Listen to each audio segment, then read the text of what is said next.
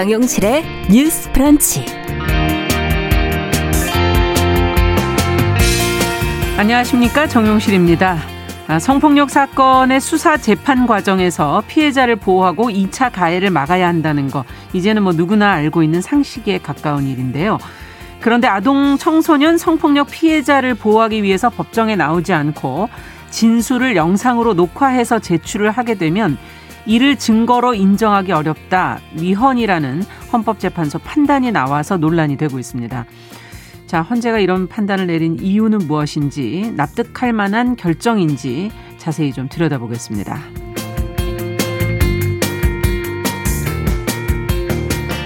네, 성평등한 노동 현장을 만들고 여성 노동자들의 권리를 지키기 위해서 노력한 사람에게 힘을 주는 시상식이 매년 열리고 있는데요. YH 노동조합 투쟁을 상징하는 인물의 이름을 딴 김경숙 상입니다.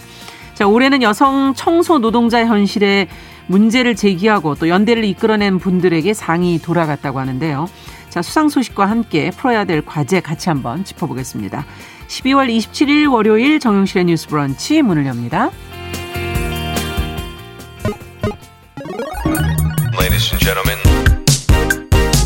새로운 시각으로 세상을 봅니다.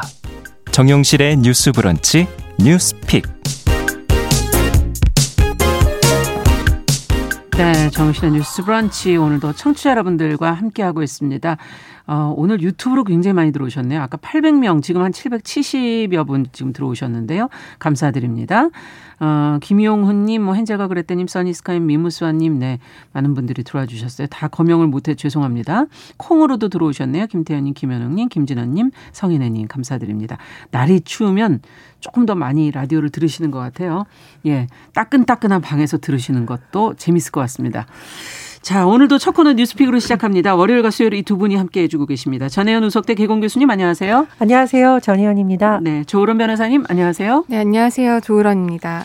자, 앞서 말씀드린 그 아동 청소년 성폭력 피해자 진술을 녹화한 영상을 증거로 인정하는 것. 이게 지금 최근에 위헌이라는 헌재 판단이 나와서 헌재가 어떤 이유로 이런 판단을 했는지 어, 재판관들은 개별로 어떤 의견들을 어, 제시를 했는지 한번 내용을 좀 들여다보고 싶어집니다. 조으론 변호사께 먼저 좀 부탁을 드려볼까요? 네, 헌법재판소 판단을 먼저 알아보려면 그 전에 앞서서 한 가지 사건을 이제 알고 들어가야 되는데요. 네. 이 A 씨라는 사람이 있었어요. A 씨가 위력으로 8세 아이를 수차례 추행했다는 범죄 사실로 2018년 대법원에서 징역 6년형이 확정이 됐습니다. 네.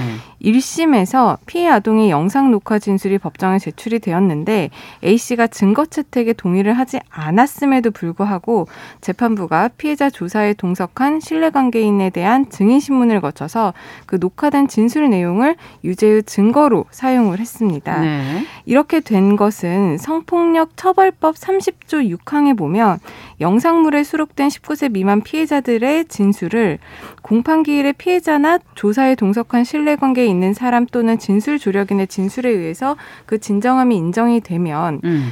그 피고인이 부동의를 하더라도 증거를 쓸 수 있다라고 아. 규정이 되어 있기 때문이었는데요. 네. 그렇기 때문에 미성년자들의 성폭력 피해자의 경우 수사 재판 과정에서 그 2차 피해에 노출되는 일을 막기 위해서 그렇죠. 이 법령에 근거를 해서 그 전에 미리 진술을 녹화를 해두고 음. 직접 법정에 나오지 않고 그 영상 진술만으로 법정에서 이거를 증거로 채택해서 네. 그 피고인을 처벌하는 그런 방법으로 이제 진행이 되었었어요. 예. 그런데 이제 이 A 씨 같은 경우 그 직접 피해자가 나와서 음. 증인으로 출석해서 그날의 일을 자기의 피해 사실을 진술을 하고 또 피고인 입장에서는 자기가 그 피해자한테 반대 신문을 함으로써 음. 자기의 방어권을 보장을 해줘야 됨에도 불구하고 그런 절차가 없게 한 이 법조항이 이제 위헌이라고 이제 헌법재판소에다가 아, 이 조항을 지금 문제 제기한 거군요. 네, 그렇습니다. 네. 헌법 소원 심판 청구를 한 겁니다. 네. 그래서 12월 23일 날 헌법재판소 재판소에서 19세 미만 성폭력 피해자의 영상 녹화 진술을 증거로 인정 하고 있는 이 법조항이 이제 위헌이다. 음. 재판관 6대 3 의견으로 6대 3으로. 위헌 결정을 했습니다. 네. 그렇기 때문에 이제 위헌 결정이 나와서 앞으로는 그 19세 미만 미성년자 성폭력 피해자도 이제 직접 법정에 나가서 아. 진술을 하고 피고 측의 반대 신문도 이제 받아야 하는 상황이 이제 이르게 된 거죠. 네. 어떤 사유에서 이렇게 위헌 판결이 나오게 된 것인지도 참 궁금하네요. 그 위헌 결정은 이제 여섯 명의 재판관이 했는데요. 예. 실제로 두 가지 이유였어요. 그 피고인의 반대 신문권이 배제된 그 영상 녹화 진술만을 증거로 쓰게 하면 실체적인 진실의 발견을 위협할 수가 있고 또 하나는 피고인의 반대 신문권을 존중하면서도 그 미성년 피해자를 보호할 수 있는 조화로운 대체적인 방안이 존재하기 때문에 그것이 없는 이 법조항이 이제 위헌이라고 한 것이고요. 네. 이에 대해서 이제 합헌 결정은 이 법조항이 헌법이 정한 공정한 재판을 받을 권리를 침해하지 않는다. 2차 피해를 방지하기 위해서 미성년 피해자의 법정조사 신문을 최소화한으로 한 이 법 조항의 입법 목적과 수단이 정당하고 적법하다, 합헌이다라고 이제 3인의 재판관은 합헌 결정을 내렸습니다. 네. 자, 그렇다면 아까 이제 뭐 영상 녹화가 실체 실체적 진실을 위협할 수 있다. 그리고 어 조화로운 방법을 반대 신문권도 어 어, 발현될 수 있게끔 하는 방법이 있다라고 얘기를 하는데 그게 과연 뭘까 저는 지금 좀 궁금하기도 하고요. 일단 두 분의 생각을 조금 더 자세히 들여다보고 싶어지네요. 어, 어떻게 보십니까, 정? 저는 사실 이번 음. 헌재의 결정에 대해서 매우 유감이고요. 음. 어, 현장의 목소리를 들었다면 조금 달라지지 않을까라는 아쉬움이 매우 듭니다. 네. 그러니까 이 조항이 만들어진 배경이 있습니다. 저도 이거를 취재하면서 깜짝 놀랐는데 네. 사실 이 성폭력 피해자들이 그 피해 사실을 진술하는 것 자체에서 굉장히 고통스러워요. 그렇죠. 왜냐하면은 본인이 떠올리기 싫은 기억을 억지로 다시 복기를 해야 되거든요. 음. 그것도 법정에서 한다는 것 자체가 굉장한 그 고통인 부담이 거죠. 부담이 될 수도 예, 있고요. 그런데 네. 이것을 피해자가 아동인 경우에도 하는 이 사건에 담당한 변호사들은 모두 제가 만났던 음. 대다수의 변호사들이 이거는 정말 과연 누구를 위한 재판인가라는 생각이 들 정도고요. 음. 그렇기 때문에 이 아동이 너무 고통스러워해서 뭐 예를 들면은 부모님이 보호자인 경우라든가 또는 부모 중에 뭐 아빠가 가해자여서 엄마가 이 아이를 어, 어 대리인과 같이 나왔을 예. 경우에 도중에 정말 재판을 포기하고 싶다고 할 정도예요. 그렇죠. 그러니까 본질적인 문제를 벗어나서 수사나 재판 과정에서 오는 고통이 너무 크다 보니 음. 이런 대안들이 자꾸 논의가 됐던 거고 그래서 이제 이제 입법이 되고 개정이 되고 여러 가지 과정을 거친 건데 이번에 이렇게 되면서 물론 헌재에서 심사숙고했겠습니다마는 소수 의견 3인이 그런 의견을 낸 것도 2차 피해 그리고 피해자들이 그 과정에서 겪고 심리적 정신적 충격을 고려해야 된다라는 거거든요. 네. 그래서 저는 그 의견에 훨씬 동의를 하는 편이고요. 또 하나 저는 근본적으로 앞으로 헌법재판소 재판관 후보자 청문회에서 음. 그동안 이 사람이 인권 침해 논란 판결이 있었는지를 검증을 해야 되고 네. 인권 감수성에 대한 집중 검증이 있어야 된다고 봅니다. 네. 최근에 청문회 보니까 뭐 배우자가 뭐 주식 투자를 했다, 뭐 재산 형성 과정이 어떻다, 혹은 뭐 정치적 편향성이 있다 이런 부분을 가지고 쟁점이 많이 됐더라고요. 근데 저는 근본적으로 대법관과 헌법재판소 재판관의 가장 중요한 것은 인권 수호라고 생각을 합니다. 네. 그래서 어 조금 다른 결에서 얘기를 하자면 후보자 청문회에서 이거 검증해야 되겠고요. 또 하나 대법원 사례를 좀 참고를 했으면 좋겠어요. 네. 그러니까 대법원 양형위원회가 지난 10월에 한국 여성정책연구원하고 업무 협약을 했어요. 네. 그 이유는 아마 대법원 내에서도 지나치게 법리적인 판단을 자꾸 하다 보니 뭐 디지털 성범죄라던가 이런 신종 범죄에 있어서 과거에 법리만을 가지고 자꾸 판결이 음. 나오는 비판이 있었거든요. 네. 그래서 양형위원회 자체에서부터 어 이런 성인지 관점이나 인권 감수성을 갖자라는 노력을 지금 대법원에서 하고 있는 것으로 보입니다. 그래서 네. 그런 여러 측면의 논란을 좀 줄일 수 있는 노력이 필요하다고 보고 지금 뭐 각종 여성단체나 시민 단체에서 비판 의견을 내고 있거든요. 예. 그래서 보안입법이라든가 이런 작업이 돼야 되는데 왜 현장에서 이런 얘기가 나오는지 좀 귀담아 들었으면 하는 바람입니다. 네, 이렇게 위헌 결정이 나게 되면 새로 이 법은 어, 이 조항은 힘을 못 쓰게 되는 네, 거죠. 효력이 사라지는 이법 조항이 사라진다고 이제 이해를 하시면 새로 되고 뭔가 입법이 돼야 되겠군요. 만약에. 그렇습니다. 네. 그런데 이제 이 위헌 결정을 하게 된 가장 큰 이유가 헌법재판소 6인의 재판관들이 음.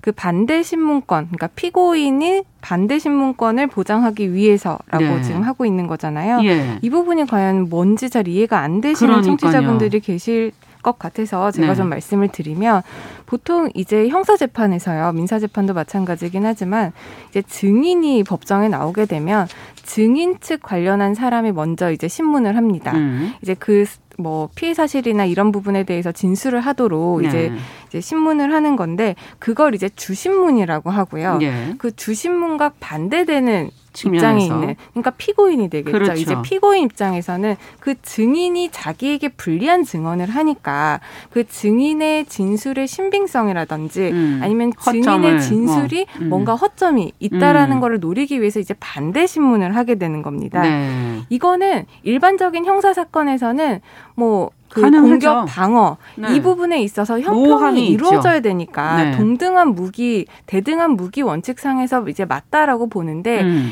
그 이게 지금 형사재판 일반적인 형사재판과 아동 성폭력 피해자들의 형사재판은 우리가 좀 달리 봐야 될 그렇죠. 필요성이 있거든요. 네. 왜냐하면 무기 대등을 논하기 위해서는 그 당사자들이 이 형사 법 절차를 이해를 하고 그렇죠. 또 정확하게 어떤 문맥이라든지 자기에게 이 재판이 불리한지, 유리한지, 불리한지 네. 이런 부분을 다 숙지를 하고 난 다음에 싸워야 이게 대등한 음. 거예요.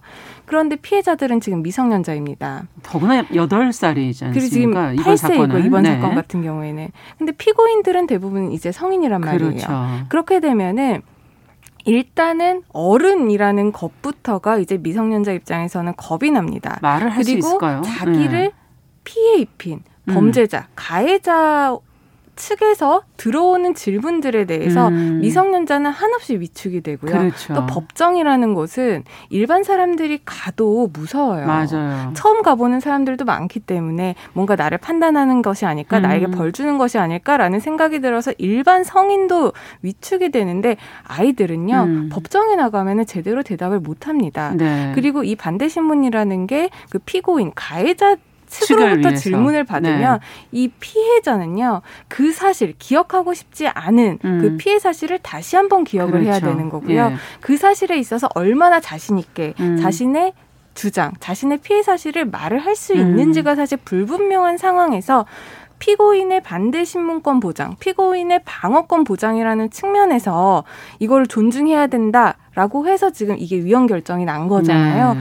이 부분에 대해서 굉장히 아쉬운 그런 부분이 아쉽네요. 있고요. 또 저는 이제 위헌 결정을 내린 것에 대해서 교수님이랑 비슷하게 좀 아쉬운 마음이 많이 드는데 음. 제가 저번에도 이렇게 헌법재판소에서 할 수 있는 결정의 종류가 위헌 결정 말고 헌법 불합치라는 게 있다고 말씀을 드렸어요. 네네. 헌법 불합치라는 거는 이 법조항에 위헌적인 요소가 있다. 음. 그래서 이건 위헌이긴 하지만 이 법을 바로 삭제시키면 음. 혼란 대체할 수 그리고 있는 게 없으니 기존이 이 음. 법조항이 보호하고 있었던 아동 인권적 측면이 그렇죠. 바로 사라지는 결과가 되니까 언제까지 이 법을 개정하라라는 헌법 불합치 결정을 내릴 수도 있단 말이에요. 음. 그렇기 때문에 이런 판단을 하지 않고 이런 실제로 현장에서 어떻게 그런 음. 형사적인 절차가 돌아가는 것을 보지 않고 단순 위헌 결정을 한 부분에 대해서는 매우 유감스러운 입장입니다. 그러네요. 이 아이들이 그 순간이 얼마나 기억하고 싶지 않겠습니까? 그렇다면 과연 진술을 제대로 할 수 있을까? 원래 우리가 회피의 회피의 하나의 음. 일환으로 기억이 안 되는 경우도 있거든요. 음. 이 그것을 다시 복귀시켜 가면서 하는 게 과연 맞는지 앞서 어 어, 헌재의 그 청문회까지도 한번 저희가 의견을 주셨었는데 정 교수님께서 한마디 더 해주신다면? 예, 물론 법리적인 측면을 잘 살펴보셨을 거라고 생각을 합니다. 근데 네. 법이라는 것도 현장에서 일어나는 일이라던가 음. 피해자의 인권 보호를 하는 것이 사사, 그러니까 시시비비를 가리는 것만큼 중요하다고 생각하거든요. 그래서 그런 점을 좀 헌재가 좀 더 살펴봤어야 된다는 매우 아쉬움이 들고요. 네. 그리고 지금 국회에서 빨리 어떤 입법 속도를 내야 되는데 지금 아시다시피 대선이 다가오고 있기 때문에 음. 국회가 지금 정치적인 쟁전 때문에 잘 진행이 안 된다는 비판이 많이 있습니다. 그래서 저는 가장 우려가 되는 것이 헌재에서 이번 결정에 따라서 당장 현장에서의 혼란이라던가 혹시 그러네요. 피해 아동이 피해를 입지 않을까 좀 우려가 됩니다. 음. 그런 부분에서 정치권에 빨리 어떤 입법을 촉구하는 목소리가 있는데 그런 부분도 좀 우리가 세심히 살펴봐야 될 것으로 보입니다. 네. 지금 이 A 씨의 경우는 판결이 나왔나요? 어, A 씨 같은 경우는 이번에 대법원에서 이미 음. 확정이 되고 나서 위헌 법률 신청이 이제 위헌 결정이 났기 때문에 이 네. 부분에 대해서는 뭐 재심이라든지 재심이라든지 그 부분으로 이제 다툴 여지는 있는데요. 아. 사실 재판부에서 이것만 가지고 유일한 증거로 유죄를 판단을 한 건 아닐 수도 있기 그렇죠. 때문에 이게 이제 진술 그러니까 이 증거가 쓰이지 않는다고 해서 음. 뭐 이게 유죄가 무죄가 되고 이렇게 크게 바뀔 가능성 그렇게 많지는 않다고 생각을 합니다. 네. 또더 덧붙여 주실 부분이 있다면요? 네, 그 음. 이번에 위헌 판단이 난 조항이요. 네. 이게 2000년대 들어온 조항이었는데 그 당시에 이 법 조항에 들어오게 된 계기를 교수님께서도 말씀을 해주셨지만 성폭력 피해 아동이 그 수사나 재판 과정에 있어서 그 피해를 되풀이해서 진술하는 그 과정에 있어서 음. 아이들이 받을 고통, 그렇죠. 2차 가해를 보호하기 위해서 만들어진 거거든요. 음. 그리고 또한 세계적인 추세도 그런 유엔 경제 이사회 결의 같은 경우에도 범죄 피해 아동 같은 경우에는 이런 네. 그런 피고인의 권리보다도 아동들의 권리를 좀더 네. 보호하자라는 취지고요. 또 미국 같은 경우에서도 그런 강간 피해자 보호 법률 이런 것들을 통해서 피고인 측이 피해자의 행실이나 이런 것들을 거론하며 음. 공격하는 거를 좀 막고 있어요. 그런 추세에도 이번 위원 판단이 조금 음. 그런 시대적 흐름과 그 흐름을 네. 역행하는 것이 아닐까 그렇게 판단이 돼서요. 네. 교수님께서 말씀하신 것처럼 입법이 하루빨리 진행이 되었으면 좋겠습니다. 제 여담인데요. 음. 제가 헌법재판소 홈페이지에 어제 들어가서 확인 좀 해보셨어요. 네. 어떤 분이 찬성 의견을 네. 냈나, 어떤 분이 반대 의견을 냈나. 물론 이제 언론에 다 나왔습니다. 근데 제가 왜 청문회까지 거론했냐면 음. 정말 인권 감수성이라는 말이 우리나라에서 판결에서 나오고 이런 적이 사실 오래되지 그렇죠. 않았어요. 2차 피해라는 네. 말에 확립이 된 것도 얼마 안 됐는데 어, 법조인들께서 정말 인권 수호의 마지막이라는 국민들의 바람에 맞도록 좀 현장에서 왜 이렇게 처절하게 목소리를 내는지 꼭좀 음. 들어봐 주셨으면 합니다. 그러네요. 네.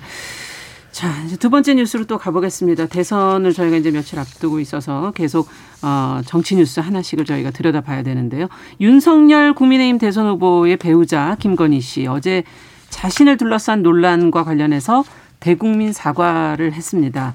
어떤 이야기들이 오갔는지 어, 정 교수님께서 좀 정리해 주시고 저희가 같이 한번 이야기 나눠보죠. 예, 국민의힘 윤석열 대선 후보의 부인 김건희 씨가 본인을 둘러싼 허위 이력 논란에 대해서 처음으로 공개 석상에서 대국민 사과를 했습니다. 윤석열 후보가 대선 출마 이후에도 김건희 씨는 공개 석상에 나오지 않다가 그렇죠. 어제 기자회견을 계기로 공개 석상에 처음으로 나온 건데요. 김건희 씨의 어, 기자회견 내용을 살펴보면 일단 일과 학업을 함께하는 과정에서 잘못이 있었다. 잘 보이려 경력을 부풀리고 잘못 것은 적은 것이 있었다고 허위 이력 논란을 일부 인정했었고요. 네. 국민 여러분께 진심으로 사죄의 말씀을 드린다라고 했습니다. 그리고 국민을 향한 남편의 뜻에 얼룩이 될까 늘 조마조마하다. 음. 남편이 비난받는 현실에 가슴이 무너진다라고 했고 과거의 잘못을 깊이 반성하고 조심도 조심하겠다는 취지로 얘기를 했었고요. 그리고 앞으로 남은 선거 기간 동안 조용히 반성하고 성찰하는 시간을 갖겠다. 그리고 남편이 대통령이 되는 경우라도 아내 역할에만 충실하겠다고 밝혔습니다. 그 제가 시간상 다 전해드리지 못했는데 그렇죠. 뭐 남편과 처음 만났을 때 일이라던가 두 사람 간에 뭐 날이 추우니까 옷을 따뜻하게 입어라든가 이런 뭐 내용도 좀 전달이 됐었고요. 좀 사적인 내용들도 네네. 있었군요. 네. 그리고 이제 본인의 좀 개인적으로 아픈 사연을 좀 털어놓기도 음. 했고요. 어, 회견은 한 6분 15초간 진행이 됐는데요. 네. 하지만 질의응답은 진행되지 않았고 그동안에 제기된 의혹과 관련해서는 국민의힘 선대위에서 별도의 자료를 언론에 배포했습니다. 아, 그렇군요. 자, 이번 사과로 과연 이 논란이 수습될 거라고 보시는지 사과 내용의 적절성 또 어, 수사를 받아야 되는 거 아니냐 이런 반응들도 지금 있는데 두 분의 생각을 좀 들어보고 싶습니다. 먼저 네 조을 변호사님께서 먼저 좀 네, 주시죠. 일단 비호감도가 이제 극에 달한 상황이었고 그러다 네. 보니 이제 빠른 사과와 해명이 필요하다고 판단을 했기 때문에 음. 어제 부득이하게 이제 대국민 사과를 한 것 같은데요.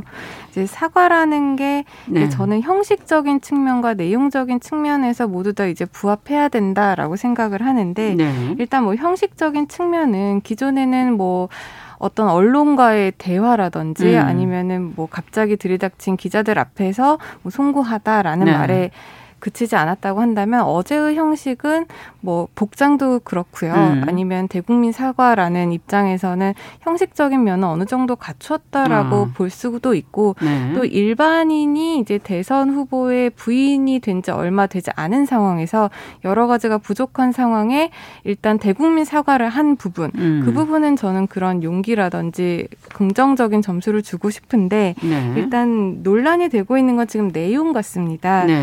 이제 내용을 보면은 사과가 정확하지가 않아요. 음. 교수님께서 말씀하신 것처럼 본인의 뭐 개인적인 일이라든지 음. 윤석열 후보와의 뭐 둘 사이에서의 어떤 문제 부분을 굉장히 많은 시간을 할애를 음. 해서 이야기를 했고 정확하게 의혹이 불거진 점에 대해서는 굉장히 포괄적으로 사과를 하고 있거든요. 음. 그런데 지금 국민들이 이제 의혹을 계속 가지고 있는 것은 이렇게 포괄적인 사과라기보다는 이런 포괄 객관적이고 그렇죠. 어떤 구체적인 사과 음. 그리고 해명을 필요로 하고 있는 입장인데 이 부분에 대해서는 전혀 하지 못했고 음. 나중에 선대위에서 발표한 그런 보도 자료에 따라도 네. 이 부분이 뭐 내가 잘못했다 이런 것이라기보다는 음. 뭐 과장이었다 음. 실수였다 이런 부분으로 국민들의 입장에서는 아직은 좀 납득하기 어려운 해명을 계속하고 있거든요. 음. 그렇기 때문에 이런 것들이 과연 국민들이 수긍할 수 있는 사과였는지는 조금 좀 의문이 들고요. 네. 저는 어제 한 사과로 인해서 이 사건의 의혹들이 불식되기는 조금 어렵다고 아, 봅니다. 네. 하지만 이제 물론 이제라도 지금 직접 나와서 했으니까 음. 더 이상 이제 크게 부정적으로 작용하지는 않았지만 이 떨어진 뭐 지지율 음. 유리라든지 비호감도가 뭐 순식간에 이제 반등할 것이다 그렇게 보고 있지는 않습니다. 네, 형식적인 면보다 특히 내용적인 부분에 좀 부족함이 있다라고 좀 지적을 해주셨고요. 정 교수님께서는 어떻게 보십니까? 저는 형식적인 부분, 내용적인 네. 부분 모두 좀 아쉽다 이렇게 평가를 드립니다. 예. 그 이유는 대국민 사과라고 했는데 음. 사실은 기자들의 질문에 대해서 답변도 하나도 안 하고 그냥 본인의 일방적인 내용을 읽고 들어간 거잖아요. 음. 그래서 이것을 과연 정말로 진정성을 갖고 하려는 기자회견이나 음. 사과라고 볼 수 있을까 좀 아, 매우 아쉽다고 생각을 하고요. 네.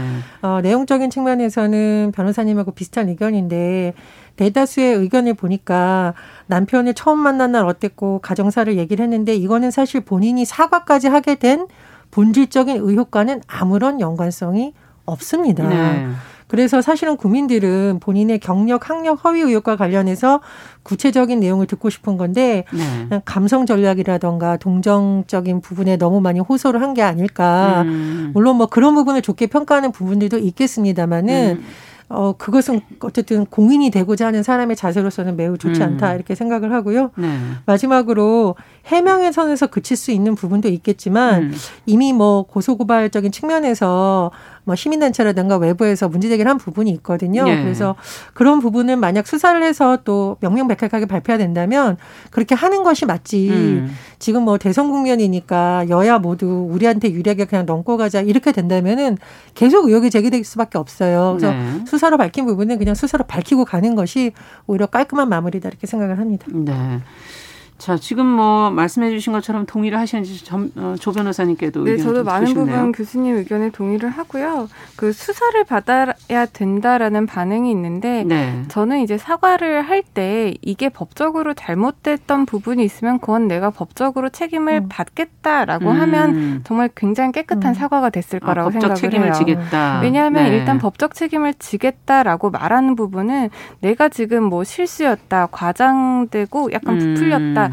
이런 거랑 약간 측면이 다르거든요. 조금 더 책임감이 부여되는. 이게 법적 수사를 간다고 아. 하더라도 실제로 이게 단순히 조금 과장한 거다라고 하면 법적 책임을 안 지게 될 수도 있는 부분이 법적으로는 이게 무죄가 아. 나올 수 있는 부분도 있을 수가 있겠죠. 네. 그런 측면에서 이런 것들을 아예 상정하지 않고 뭔가 나는 법적 책임은 피하고 수사를 받기 싫고 그냥 사과만 하겠어. 음. 이런 의도로 보이는 게 굉장히 안 좋게 보여질 여지가 음. 있기 때문에 법적인 책임 문제에 있어서 나중에 법적 수사를 받을 때 본인이 잘 소명을 하면 됩니다. 네. 하지만 이제 국민들의 입장에서는 내가 법적 책임을 받을 각오까지 하겠, 하고 있다. 이런 음. 부분을 이런 의지를 보여주는 게 더 정확한 사과라고 생각을 하기 때문에 네. 그 부분에 대해서는 매우 아쉬운 부분이 있습니다. 한 말씀 제가 더 네. 붙이면 더 이런 변호사님이 말씀해주신 부분이 필요한 이유가 음. 바로 윤석열 후보가 검찰총장 출신이었다는 상징성이 있기 때문이에요. 음. 윤석열 후보가 내세운 것이 공정과 그렇죠. 상식이기 때문에 국민들은 그런 음. 것에 대한 기대치가 더 높거든요. 그런 점에서 저는 변호사님이 해주신 말씀에 동의를 합니다. 네. 자, 뉴스픽 전혜영 교수 조론 변호사와 함께했습니다. 말씀 잘 들었습니다. 감사합니다. 감사합니다. 네, 정우실의 뉴스 브런치 1부 마치고 잠시 후에 돌아오겠습니다.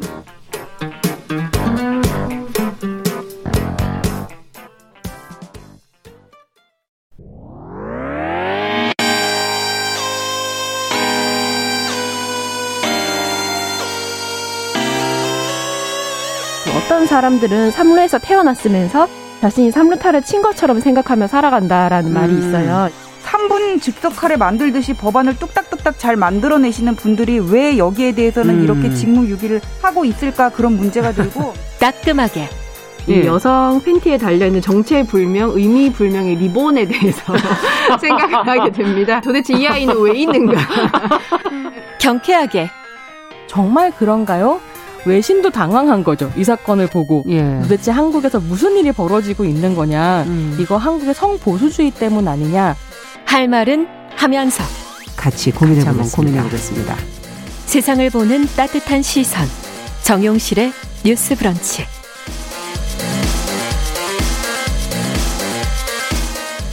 네, 정용실의 뉴스 브런치 듣고 계신 지금 시각 11시 31분입니다. 한 가지 주제에 좀 집중해서 들여다보는 시간이죠. 월요 인터뷰. 오늘은 여성 노동자의 권익과 관련된 의미 있는 상, 김경숙상 시상식 소식과 함께 여성 노동 현장의 문제와 과제를 같이 한번 생각해 보겠습니다. 자, 시상식을 주최한 한국 여성 노동자회 배진경 대표 전화 연결해 봅니다. 안녕하십니까? 예, 안녕하십니까? 네, 반갑습니다.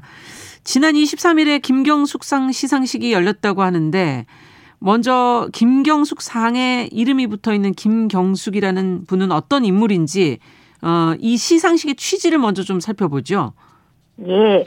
어, 김경숙 열사는 1979년에 가발 공장이었던 YH 무역에서 일하던 여성 노동자셨습니다. 네. 근데 이 YH 무역이 일방적으로 사장이 어, 회사의 돈을 해외로 빼돌리고 난 다음에 폐업을 해버렸던 거죠. 그러면서 아. 예, 이 폐업의 저항에서 투쟁을 벌이면서 이제 신민당사로 점거를 들어갔습니다. 그때 네. 당시 신민당사 총재가 어 김영삼 그렇죠. 전 대통령이셨죠. 네. 예. 그러면서 이제 그때 당시 이제 박정희 독재 정권 말기로 정말 어목한 유신 체제 음. 상황이었고 그 상황에서 아무도 말을 하지 못할 때 이 YH 노동자들이 어 자신들의 목소리를 사회적으로 내뱉었던 거죠. 근데 음. 그 3일 만에 이제 어, 국가폭력에 의해서 이제 이 여성 노동자들이 다 끌려 나왔습니다. 근데 그 네. 그 과정에서 어, 김경숙 열사가 돌아가시게 되는 일이 생겼던 거죠. 그렇군요. 근데 김경숙 열사는 이제 생전에 노동조합 활동을 굉장히 열심히 하셨어요. 예. 예. 그러면서 일기를 보면은 이제 노동자의 권리와 우리 사회 민주주의 실현에 대해서 엄청나게 고민하고 실천하셨던 분입니다. 음. 이 사실 YH 무역의 투쟁은 이제 이를 계기로 해가지고 부마 항쟁이 일어났고 결국 음. 이제 독재 정권이 무너지게 되는 계기가 된 굉장히 역사적으로 중요한 투쟁이었고 네. 어, 김경수 열사의 정신을 이어받아서 저희 이제 김경수 열사 기념 사업회가 있습니다. 네. 김경수 열사 기념 사업회와 저희 한국 여성 노동자 회가 김경숙 상을 제정하고 그렇군요. 올해 이제 예, 8회차에 걸쳐서 이제 시상식을 진행을 한 것이죠. 네, 네. 벌써 8회가 됐군요. 그럼 네, 역대 그렇습니다. 수상자분들은 어떤 분들이었을까요? 예, 모두 이제 현장에서 열심히 자신의 어, 권리와 그다음 어떤 노동자로서의 어떤 의미를 가졌던 분들인데요. 네. 어, 1회 수상자는 이제 어, 88cc 경기보조원 분들이셨습니다. 예. 이분들은 이제 어, 이명박 정권이 들어서면서 이제 그 공공, 그러니까 보훈처 소속이었거든요, 88cc가. 네. 근데 이 88cc 사장이 바뀌면서 노동조합을 인정하지 않겠다라고 하는 어떤 그런 지시를 받고서 이 노동조합을 와해시키기 위해서 이분들에게 그 억지스러운 해고 통보를 한 것이죠. 근데 음. 특수고용 노동자이기 때문에 해고에 대한 다툼이 굉장히 길어질 수밖에 없었고 그렇겠네요. 거의 6년에 걸친 투쟁 끝에 이제 현장으로 돌아가신 분들이십니다. 아. 예, 그리고 이제 그 두 번째 수상자분은 누구시냐면은 이제 조합장의 인격살인에 맞, 맞서서 5년간 싸우시면서 예. 노동자인 나를 지키기 위한 그런 투쟁을 하셨던 직진농협의 음. 김미숙 님이시고요. 음. 그다음에 뭐 3회 수상자는 이제 부패한 공공병원을 바로 세우기 위해 투쟁했던 청주시 노인전문병원 분해 음. 분들이십니다. 그리고 음. 4회 수상자는 전국 철도 노동조합 KTX 열차 승무지부. 아 기억나네요 이거는. 예예예. 네. 예, 예, 예. 어뭐 워낙 이제 장기간에 예, 예. 네. 펼쳐졌던 때문에 음. 기억나실 거고 네. 어, 5위는 수상자가 없고 6회 수상자는 이제 어, 톨게이트 요금 수납원 분들이셨습니다. 예. 음. 예. 이 투쟁도 제가 뭐 굳이 설명드리지 않아도 될 부분 아실 거고요. 네. 어, 작년 수상자는 이제 대전 MBC 유지은 아나운서와 대전 MBC 아나운서 채용성 차별 문제 해결을 위한 음. 공동대책위원회가 받았는데요. 네. 이제 똑같은 채용 공고로 지원해서 들어왔는데 남성은 정규직이고 음. 여성은 프리랜서로 고용을 하는 음. 그런 관행에 맞서서 어 싸웠던 유지은 아나운서와 이를 지원했던 공동대책위원회가 함께 어, 수상을 그렇군요. 한 바가 있습니다. 네. 그러면 이제 올해가 이제 어떤 분이 수상했을까? 앞서 제가 말씀을 좀 드리긴 했었는데 내용을 예, 예. 선정한 이유와 함께 좀 소개를 해주세요. 예, 올해의 수상자 분들은요 공공운수노조 서울 지역 공공서비스 지부 LG 빌딩 분해 노동자 네. 분들이십니다. 어 아마 기억하시는 분들 계실 겁니다. 그렇죠. 예, 2020년 12, 11월 16일부터 이제 136일간의 투쟁 끝에 음. 해고 철회와 이제 노조 활동을 보장받은 그런 어 여성 노동자 분들이시고요. 네. 사실은 이분들께 이 상을 드린 이유는 그러니까 청소 노동이라고 하는 것 자체가 중고령의 여성 노동자들이 저임금으로 그렇죠. 네. 예, 당연하게 이제 용역이라고 하는 이름으로 하는 노동이었던 거죠. 네. 관리자가 온갖 갑질을 해도 음. 말도 안 되는 임금을 줘도 그다음 턱없는 업무량을 요구를 해도 음. 뭐 열악한 휴게실에서 쉬어야만 하는 그런 상황에서도 누구도 이제 권리를 보장해 주지 않는 음. 그런 노동이었지만 나이든 여성 노동자들의 자리가 항상 늘 그렇게 차별받는 위치라고 하는 예. 그 자리에서 벗어나기 위해서 노동조합을 결성을 하셨죠. 음.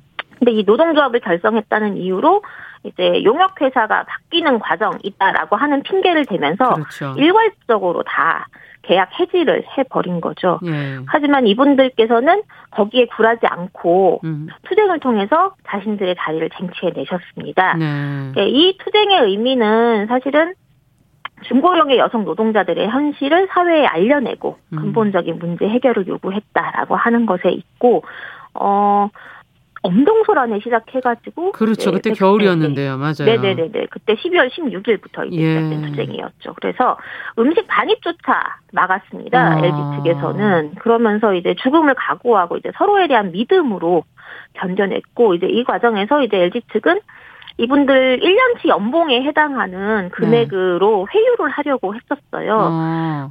근데 하지만 이분들 같은 경우는 그래도 나는 싸우겠다. 나의 일터를 지키겠다라고 어. 하면서 예. 어, 그 과정에서 이분들께서 하신 말씀이 그랬어요. 노동자로서의 자존감을 되찾 음. 수 있었다. 음. 그러니까 처음에 일할 때는 이제 어떤 일에 대한 보람과 어떤 그런 행복감들을 느꼈는데 음. 비인간적인 노동 과정 속에서 잃어갔던 어떤 노동에 그렇죠. 대한 소중한 자부심을 다시 음. 갖게 됐다라고 하는 말씀을 해 주셨고요. 음. 또이 투쟁이 굉장히 어 의미 있는 게 뭐냐면은 사실 여성 노동자가 스스로 중심이 돼서 단단히 서 있으면 음. 여기를 중심으로 해가지고 주변에 많은 분들이 단단히 둘러싸 둘러싸고서 음. 거대한 세력을 형성을 할 수가 있습니다. 네.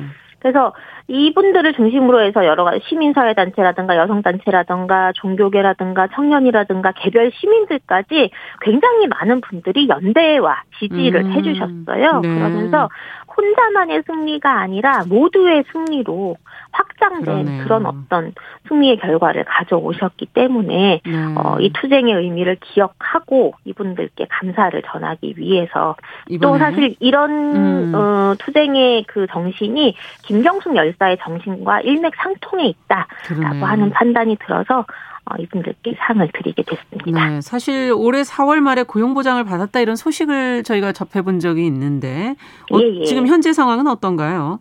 아 이분들께서는 원래 LG 트윈타워에서 일을 하셨는데 예. 마지막에 이제 그 최종적으로는 이제 마, LG 마포 빌딩으로 이전해서 음. 일하시는 것으로 해서 그때 당시 어 투쟁을 끝까지 하셨던 분들은 모두 다 고용 승계가 되셔서 네. 지금 현재 LG 마포 빌딩에서 일하고 계십니다. 그렇군요. 지금 말씀을 듣다 보니까 청소, 뭐 가사, 지금 특히 코로나 상황 속에서 돌봄의 문제, 이게 여성들이 많이 종사하는 분야라서 그동안 네. 노동으로 제대로 인정받지 못하고 권리도 보장받지 못했던 것이 또 같이 떠오르면서요. 이 네. 그림자 노동이라고 표현하는 거, 이, 이 부분에 어떤 변화와 성과가 있어야 되지 않을까요? 그래도 한 발짝 나간 거로 볼 수 있을까? 이렇게 지금 네. 생각이 드네요. 예, 그렇습니다. 저희가 이제 해마다 시상식 제목은 그 상에 대한 의미화를 좀 하면서 그 상에 대한 어, 그, 그 수상자에 대한 일종의 헌사로 음. 만들어서 붙이는데요. 이번에는 이제 그림자 노동은 없다라고 네. 하는 제목이었습니다. 이제 근본적으로 이제 그림자 노동으로 취급받아 왔던 어떤 돌봄 노동이라던가 청소 노동이라던가 가사 노동이라던가 이런 노동들에 대해서 우리 사회가 사실은 이제 그 뭐 경제학에서 사실 지워진 거잖아요. 예. 음 그러면서 이제 경제적 가치가 없는 노동으로 음. 취급받아 왔던 그런 노동이었던 것들이 사회적으로 굉장히 중요하다라고 하는 것들에 대한 음. 공감과 어떤 인정들 이런 것들이 이제 저희는 시작되고 있다라고 보는데 그러네요. 예, 이런 움직임들이 계속 더 확산되고 음. 이 이것에 대한 동의가 조금 더 절실하게 필요하지 않나라고 음. 하는 생각이 듭니다. 네.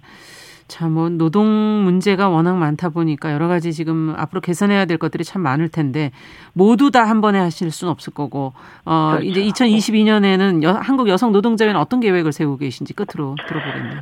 네, 내년에 사실 저희가 대선이 있고 지자체 선거가 있지 않습니까? 예. 예, 그래서 저희가 이제 선거 국면이라고 하는 거는 사실은 지금은 너무 이제 어, 말도 안 되는 이야기들만 난무하는 어떤 선거 예. 국면이 되었잖아요. 네. 하지만 선거는 저희는 그렇게 생각을 합니다. 어, 누군가 우리 사회에서 소외받고 배제당했던 이들이 누군가를 살피고 음. 그분들을 위해서 우리 사회가 무엇을 해야 할 것인가를 고민하고 논의하는 자리가 되어야 된다라고 그렇죠. 저희는 생각을 합니다. 어, 그러기 위해서 내년 대선과 지자체 선거 국면에서 네. 여성 노동자들의 목소리가 들리고 전달될 음. 수 있도록 그리고 새로 들어서는 지자체 음. 어, 정부와 그다음에 그 새로운 정부가 어, 이런 배, 사회적으로 배제되고 어, 소외된 여성 음. 노동자들의 목소리를 충분히 듣고 음. 이분들을 위한 정, 책들을 만들어 나갈 수 있도록 네. 요구하고 추동하는 그런 활동들을 계획을 하고 있습니다. 네, 중요한 시기일 수도 있겠네요. 앞으로도 네. 활동 기대하겠습니다. 말씀 잘 들었습니다. 감사합니다. 예, 예 감사합니다. 네, 월요 인터뷰 오늘 한국 여성 노동자회 배진경 대표와 함께 LG 빌딩 청소 노동자들의 김경숙 상 어, 수상 소식 같이 살펴봤습니다.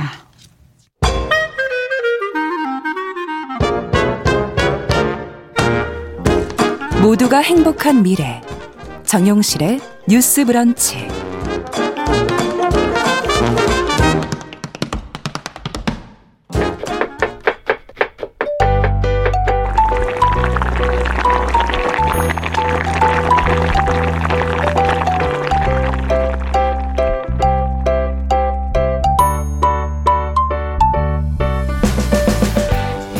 건강한 식탁 시간입니다. 음식과 식문화에 관한 정보 재밌게 전해드리고 있습니다. 홍신의 요리 연구가 잘해주셨어요. 어서 오세요. 네, 안녕하세요. 오늘은 뭐 과메기 얘기를 하자고요. 네, 지금 이제 과메기 한참 막 주문해서 아. 드시는 분들이 조금 많이 생기셨어요. 예. 그래갖고 과메기 좋아하십니까?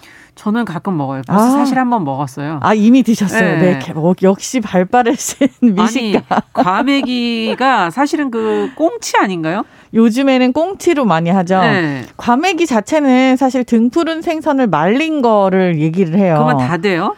뭐 다 되긴 되는데 사실 음. 이걸 다 말릴 수는 없고요. 그쵸. 고등어 말린다고 고등어. 해서 과메기처럼 안 되거든요. 이게 네. 사이즈도 되게 중요하고 아. 뭐 가지고 있는 지방질이라든지 이런 생선의 특성이 음. 좀 있어야 되는데 대부분은 청어하고 꽁치로 아, 하죠. 아, 청어와 꽁치. 요즘은 꽁치가 한 7, 80% 정도 되고 아. 있는 것 같아요. 근데 네. 원래는 한 우리 1960년대 이전에는 음. 거의 다 청어였었어요. 청어였군요. 청어는 원래 뼈가 되게 많지 않나요? 뼈 근데 가운데 뼈를 빼고 나면은 괜찮나요? 우리가 뭐 일본 음식에서 청어가 조금 익숙하긴 음. 한데 그 소바 위에 얹어져 있는 약간 아. 이렇게 확 이렇게 한 마리 같이 돼 있는 것들 그렇죠, 있잖아요. 그렇죠. 뼈를 빼고 나면 가운데 뼈를 빼고 나면 나머지는 먹을 수 있게 약간 아. 무른 뼈고요. 음. 가공을 잘 해서 잘 익히거나 삭히고 나면 음. 되게 물러져요. 예. 그래서 이 청어를 말린 거가 원래는 과메기였고 음. 그리고 지금 같은 경우에는 청어가 많이 없어져서 30년대 이후에 청어가 점점 점점 사라졌다가 어. 또 지금 요새 조금 또 나와요.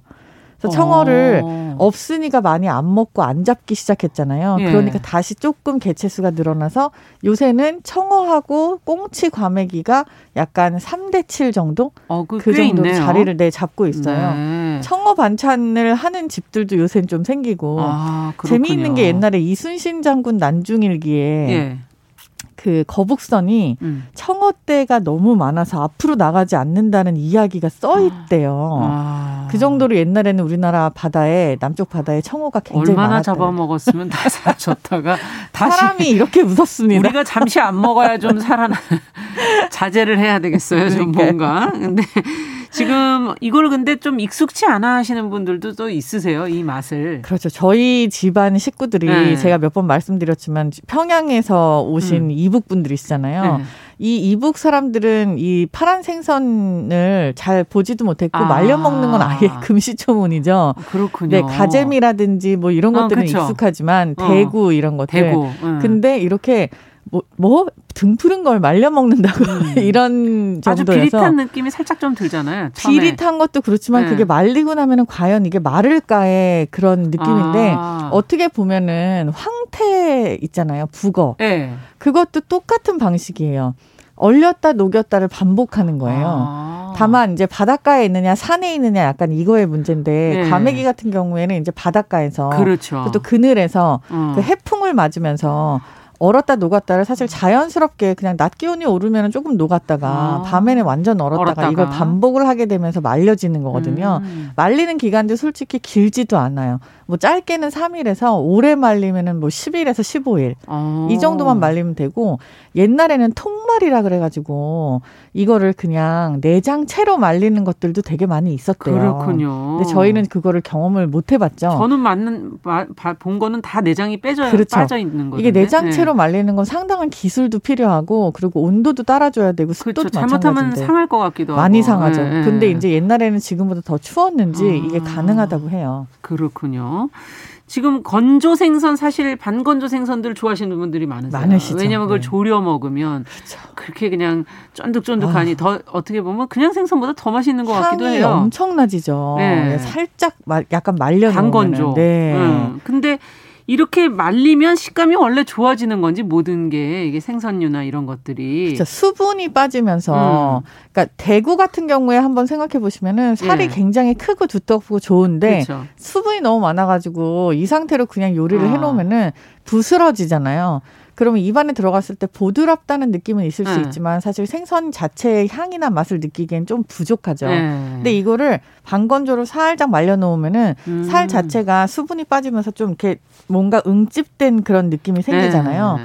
향하고 맛도 같이 응집이 돼서 훨씬 더 맛있어지는 거죠. 아. 느낌도 그렇죠. 예. 근데 과메기는 조금 다른 게 예. 이게 그냥 수분이 빠졌다라기보다도 청어나 꽁치가 가지고 있는 기름기가 예. 이게 수분이 빠지면서 조금 더 도드라지게 되고 맞아요 드러나요. 그렇죠. 그 드러난 게 오히려 굉장히 감칠맛으로 변형이 되는 그런 느낌이어서 음. 이거는 일반적인 반건조 생선하고는 네 하고는 조금 다른 느낌인 것 같아요 제 음. 생각에는 그렇군요. 네. 근데 그 지역적으로 보면은 구룡포 과메기 아예 딱 지명이 있지 않습니까? 이게 왜 여기가 이렇게 유명해진 걸까? 청어가 많이 나던 동네입니다. 아. 청어가 많이 나서 이거를 말려 먹기 시작한 것들을 네. 지금은 이제 청어가 없으니까 꽁치가 나지만 음. 꽁치도 이쪽에서 많이 나고요. 그래서 아. 지역적으로 그냥 이렇게 뭔가 많이 생산되는 지역에서 이게 유명하다라는 단어가 붙을 수밖에 없는 거였어요. 그렇죠. 우리가 지난번에 우리 굴도 얘기했지만 음. 굴도 남쪽에 통영, 통영. 서해 바다도 굉장히 유명한데 서해는 붙었어요, 통영이. 그렇죠. 지금은 통영에서 또 양식을 워낙에 많이 하고 있기 음. 때문에 그래서 많이 생산되는 지역이 명물이라는 이름을 음. 붙이고 있죠. 네. 네. 근데 처음에 어떻게 이거를 먹게 됐을까? 아, 특히 신기하죠. 비린내가 좀 어, 심할 수 있는 생선인데 등푸른 생선들은 생각해 보면은 모든 아구도 마찬가지고 아구 같은 음. 살은 사실 그거를 어떻게 말릴 생각을 했을까, 했을까? 싶잖아요. 근데 그러네요. 가운데 이렇게 짝대기 하나 딱 껴가지고 아, 그러니까요. 딱 이렇게 말리잖아요. 그 물은 살도. 어. 근데 생선이 많이 나는 동네에서는 이 남아도는 양을 아. 어떻게 보면 처치하기 위해서 영국에서도 대구를 피쉬앤칩스로 튀겨 먹게 된 것도 처치하기 위해서잖아요. 너무 많아서. 아. 근데 그런 것들을 남아서 말렸다가 나중에 먹을 수 있게 먹자. 보관 음식으로 아. 그렇게 생산을 한 거죠. 청어는요, 아, 그 과메기 이름 자체가 네. 관목이라는 뜻이에요. 관목? 예, 네, 이게 그러니까 뭐죠? 눈을 꿰는 거예요. 눈을 관통하는 거. 아. 눈길이 조롱조롱 꿰서 그렇게 해가지고 이거를 말려서 먹었다. 네. 이게 지금 과메기로 전해서 내려오는 건데 아. 우연히 어떤 사람 때문에 개발이 됐다고 해요. 예. 이 설은 진짜 너무 여러 가지라서 뭐가, 뭐가 맞다고 정설인지는 모르겠고 그냥 음. 항상 뭐 좀 힘 있고 유명한 사람이 먹어봤다가 맛있어서 이걸 계속 먹게 됐다라고 하면 그 다음에 이제 이게 약간 예. 정설처럼 되는 그런 음식이 되, 자리가 잡잖아요. 예. 근데 이것도 약간 뭐 귀양 갔던 양반이 아. 맛있게 먹고 이거를 계속 찾게 돼가지고 다른 사람들한테도 유행을 시켰다. 음. 약간 이런 식으로 전파가 되는데 사실 알 수 없어요. 네. 유래를 제가 너무 집요하게 물어본 것 같은데 과메기를 우리만 먹나요? 이런 아. 그 등푸른 생선을 이렇게 반 건조나 이렇게 건조해서 먹거나 뭐 절여 먹거나 이런 게 있습니다. 또 있나요? 네, 북유럽 쪽에도 있고, 음. 그러니까 다른 나라에도 이렇게 등푸른 생선을 뭐 완전 이렇게 말려서까지는 아니지만 음. 뭐 바칼라와 같은 경우는 대구를 완전히 그냥 소금에 묻어서 소금 소태를 아. 만들었다가 그 살이 나온 걸 다시 물에 담가서 불려서 요리를 해 먹는 아. 경우도 있잖아요. 네. 근데 북유럽 쪽에 가면은 등푸른 생선들을 그러니까 우리가 알고 있는 일반적인 생선들 말고도 뭐 해링이라고 하는 다른 큰 아, 생선 해링. 이런 예. 것들도 다 절여놨다가 완전히 물기를 빼서 그렇게 해갖고 다시 불려서 먹거나 아. 피클을 담궈놨다가 먹는 경우 아, 이런 것들도 신맛이 있어요. 강하겠네요. 그거는? 근데 가까운 나라 일본도 네. 그 고등어를 가지고 초절임을 하잖아요. 초절임 맞아요. 네. 그러니까 이게 말려 먹는다는 거의 정의를 우리나라가 어디까지 보느냐에 따라 좀 아. 다르지만 완전 이렇게 방건조나 건조로 말려 먹는 것까지는 없어도 예. 절임을 하거나 물기를 빼서 다시 조리를 해서 음. 먹는 경우들은 꽤 있어요. 그렇군요. 해외에도 네. 있는 거군요. 우리만 입맛이 좀 특이했나 않나 했더니 과메기 근데 이게 싸 먹는 재료하고 찍어 먹는 장을 어떻게 먹느냐에 따라 맛이 그렇죠. 천차만별인데 이것도 지역별로 어, 또 다르고요. 그렇죠. 네. 이걸 가장 홍신혜 선생님께서 맛있다고 추천하시는 거는 어, 뭘 좋아하십니까? 저는 뭐 초고추장 그냥 아. 보통 가지고 오는 그 사면 저희가 지역에다 주문을 하면 그쵸. 초고추장이 같이 와요. 또 쌈 싸먹는 재료에 따라서도 이게 맛이 되게 달라지잖아요. 그렇더라고요. 김도 들어가 있고 뭐 다시마도 있고 그쵸. 뭐 배춧잎도 있고 그쵸. 여러 가지가 있던데요. 음. 저는 그러니까 제가 과메기를 막 되게 좋아해서 즐겨 먹는 스타일은 아닌 것 같지만 음. 제가 과메기를 맛있게 먹을 때 느낌은 뭐냐면 예. 그톳 있잖아요. 톳, 예, 네, 맞아요. 톳도 넣어주시더라고요. 톳을 다시마에다가 싸서 어. 이 과메기를 그 이게 자르면은 대각선으로 결이 있게 잘려지잖아요. 그렇죠. 근데 그거를 쭉쭉 찢어서 어. 그걸 어느 탁 얹어 가지고 어. 이거 이제 가위로 자르면 사실 그 단면이 전 좀 이렇게 까시럽더라고요. 아, 뭔 말인지 네, 알겠네요. 찢어 가지고 찢으면 더 먹음직스럽죠. 그쵸? 왠지. 찢어 가지고 이렇게 약간 음. 뭔가 이렇게 파시락하는 그 어. 겉에 이렇게 나와 있는 게 혀에 딱 닿는 것 되게 좋잖아요. 네. 그걸 같이 찍어서 저는 막장을 막장? 네. 그 초고추장 말고 네. 마늘에다가 네. 죄송해요 침이 삼켜지네요. 너무 침을 꼴떡 삼키셔가지고 소리가 들어가서 제가 소리가 사과를 드렸습니다. 네. 나중에 마이크를 ASMR 마이크를 갖다 드리던지 막장을 네. 그러니까 뭐 보리 막장도 있고 남쪽에서 경기 어. 그 경상도 지방에서 먹는 된장, 그러니까 메주가루를 섞어갖고 장을 만드는 것들을 막장이라고 아. 하는데 여기다가 보리를 보리밥을 섞기도 하고요. 그러면 뭐 집에서는 못 해 먹는 거잖아요. 집에서도 네. 그냥 된장에다가 네. 그뭐 현미밥이 있으면 현미밥 아니면 그냥 현미밥. 쌀밥도 괜찮아요. 네. 그리고 다진 마늘하고 고춧가루하고 어. 국간장을 조금 섞어 갖고 이걸 이렇게 만들면 돼요. 아. 여기에 저는 참기름을 좀 같이 넣거든요. 그렇겠죠. 그래야 맛있을 것 네, 같은데요. 고소한 음. 그런 장을 하나, 그러니까 막장을 하나 준비 된장 베이스군요. 이거는. 네, 된장으로.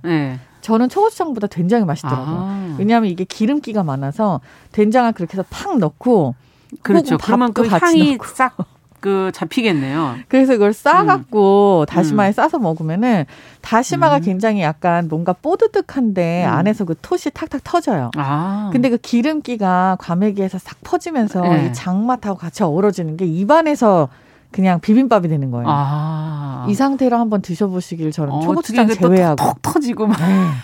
이렇게 네. 드셔보시기를 네, 뽀덕뽀덕하고 네, 보내드리겠습니다. 네. 아 맛있겠네요. 막장 만드는 거를 좀 알고 계시면 좋겠군요. 밥도 그쵸? 좀 넣고 다진 마늘, 고춧가루, 네. 국간장, 참기름. 된장 베이스를 이렇게 네. 기름기 많은 생선이랑 같이 한번 드셔보시기를 좀 아, 추천을 해드리고 싶어요. 네. 과메기를 가지고 뭐 요리할 수 있어요 남은 걸로? 과메기를 비리다고 잘 못 먹는 제 동생이 있어요. 그래갖고 여기다가 그 데리야끼 소스라고 대부분 얘기를 하는데 간장, 간장 설탕, 소스. 네, 네, 그쵸 마늘 이걸 이제 살짝 끓였다가 과메기 겉에다 이렇게 발라갖고 그걸 오븐에 한 1분 정도만 슬쩍 데워요. 그렇게 하면 약간 쥐포 맛이 나게 되거든요. 다시 한번 말씀해 주시겠어요? 이 데리야끼 소스를 발라서 과메기에다 이렇게 발라서 오븐에다 오븐에다가 오븐이나 에어프라이기에다가 한 1분 정도만 그냥 겉에만 살짝 이 양념이 아. 이렇게 탁 이렇게 붙을 정도로 그 정도로만 구워요. 네. 그렇게 하면은 과메기가 비린 맛이 없어지고 약간 쥐포 맛이 나요.